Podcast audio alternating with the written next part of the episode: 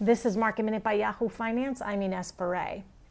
The markets are flat right now. Dr. Anthony Fauci, the top infectious disease expert in the country, is right now testifying before the Senate over COVID 19.